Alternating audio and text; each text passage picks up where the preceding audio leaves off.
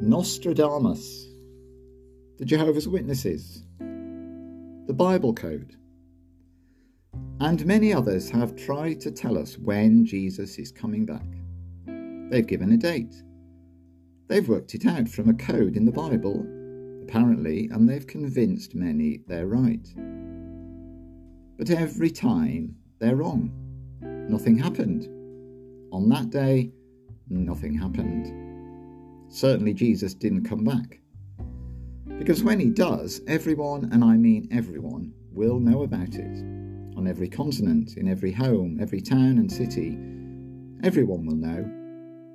The light of the glory of Christ will shine brightly around the world, in every place. Yes, everyone will know. No mistake about that. So, in the meantime, we live to see that day. We live each day as if it's going to be today. We don't know it will be, but living for the possibility, we're prepared. Amy Carmichael was a missionary in India in the first half of the 20th century.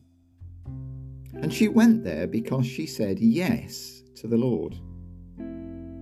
In her many books, she spoke about big yeses and little ones.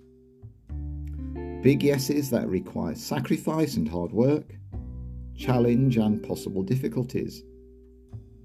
Small yeses like saying yes to thankfulness, yes to generosity, yes to prayer, Yes to kindness, to compassion.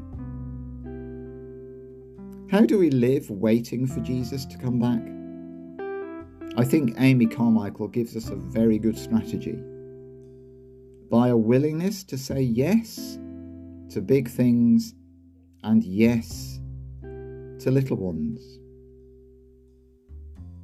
Yes is a small word, but one with great power.